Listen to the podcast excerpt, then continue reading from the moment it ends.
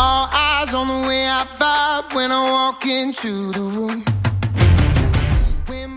That's one of the hardest part in sales, right? And even in cold calling is you can literally do everything right. You can have the perfect opener, the perfect tone, perfect timing, perfect speed, all of it.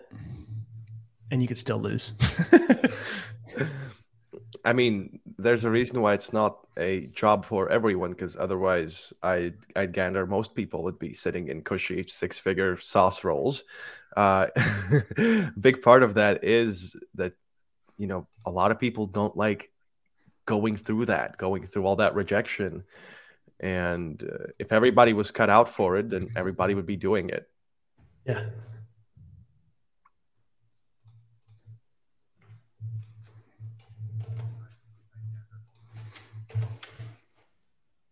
I think a healthy amount of rejection is good for everybody in life. You can't just live like an ego monster, always getting approval and always getting your way.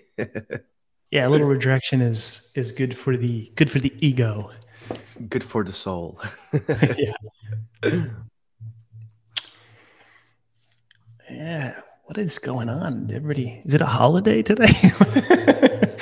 it's the, it's the day after International Women's Day, so Uh. you know everybody's wine hungover, Mm. sitting at their desk, phone other side of the desk. Um, I think you know this has happened before. We get a little bit of a slow start, and then it starts cranking. Some turbulence is to be expected. After all, we are pretty much operating an airplane here. Yeah, I mean we're we're used to like getting a conversation every couple of minutes, and then we don't. It feels so um, abnormal, but this is actually like more of the normal. It's been we've been we've been dialing for mm, uh, just about nine minutes. Um, most people don't even see a conversation in the first nine minutes at all. Then they give up and they're like, "Oh, cold calling doesn't work. Cold calling's dead." yeah. the cold calling is dead concept is pretty Yeah, and we're not even having to deal with the hardest part, right? Which is what Monster Connect solves is gatekeepers, phone trees, you know, voicemails. Like we're just getting live conversations when the person that we need to talk to picks up the phone. Yep. We're spoiled, Ed. We're spoiled.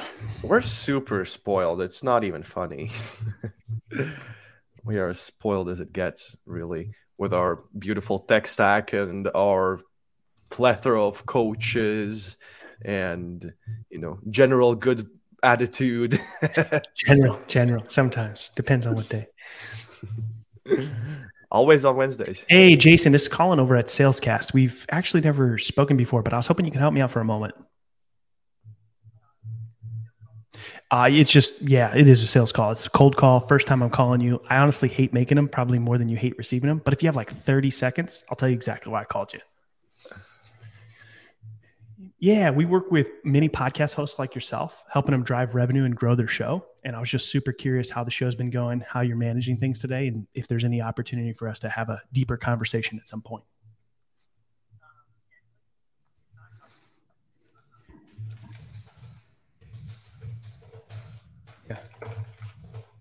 Yeah, that's our. that- yeah, yeah, that's so. That's one of the things that we do. We do all the production, um, but we're really obsessed with growing it and helping you drive revenue through the show, if that's a priority for you.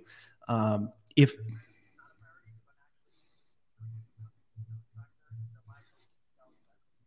hmm Got it. Understand.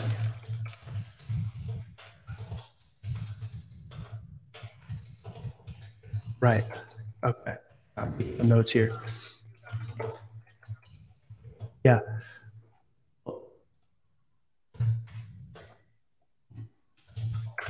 Yeah, yeah. I mean, I can.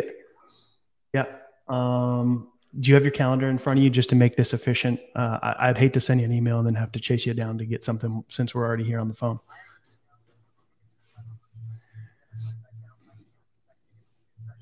Yeah.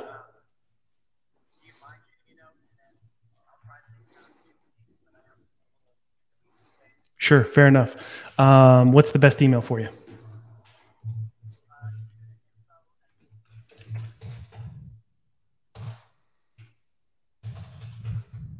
All right, you got it. I'll shoot you an email and we can get something set up from there. All in with Salescast. Yeah. Yeah. No problem, man. Take care. Talk soon.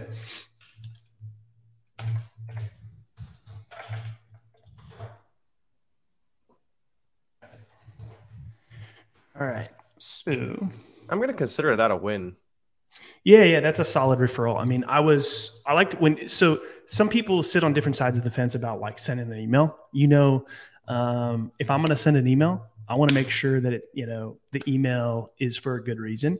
Um, and hey, I pushed back a little bit, and he said, "Hey, send me an email. I'm just really l- getting ready to go into lunch. I am super interested.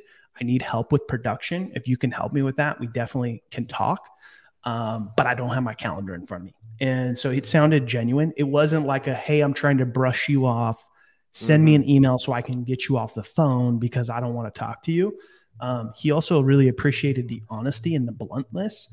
Um, I'm a big fan of just like when people say, when people say, is this a sales call?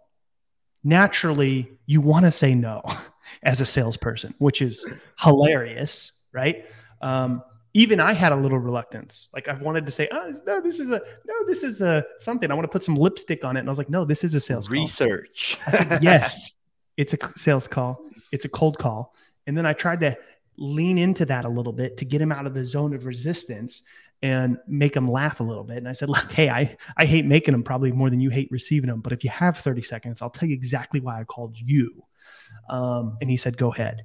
And then I was very clear on what we do and he needs some help. And he said, Look, if you send me an email, I promise not to make you chase me down and we can get something booked. Nice. Yeah. Ver- handled very well. Um, I see James Fox in the chat also saying he loved the response to his this sales call, which is right. I mean, the only response is swift and honest. Uh, you're not fooling anybody if you try to deny that it's a cold call or a sales call or whatever you're doing. Yeah. All right. So, uh, you know me, I got to get that email draft going uh, always make sure you do your post call work. Post call work is so important. If you do all the work to make the cold call, to get somebody on the phone, to have build some rapport, to have a conversation, and they don't take good notes or you don't send that email, uh, Ed is really Ed is really good at this. Like um, he gets a lot of good conversations or interest peaked in the cold call. And then he books a lot of meetings in that follow up of like sending the message, connecting on LinkedIn, sending the email, sending them exactly what they want to see in the email. The, the key is don't just send some templated garbage email that has been provided, like have it very customized on the conversation or what it is that they said that they want to see in the email, which is a question you can ask on a mission.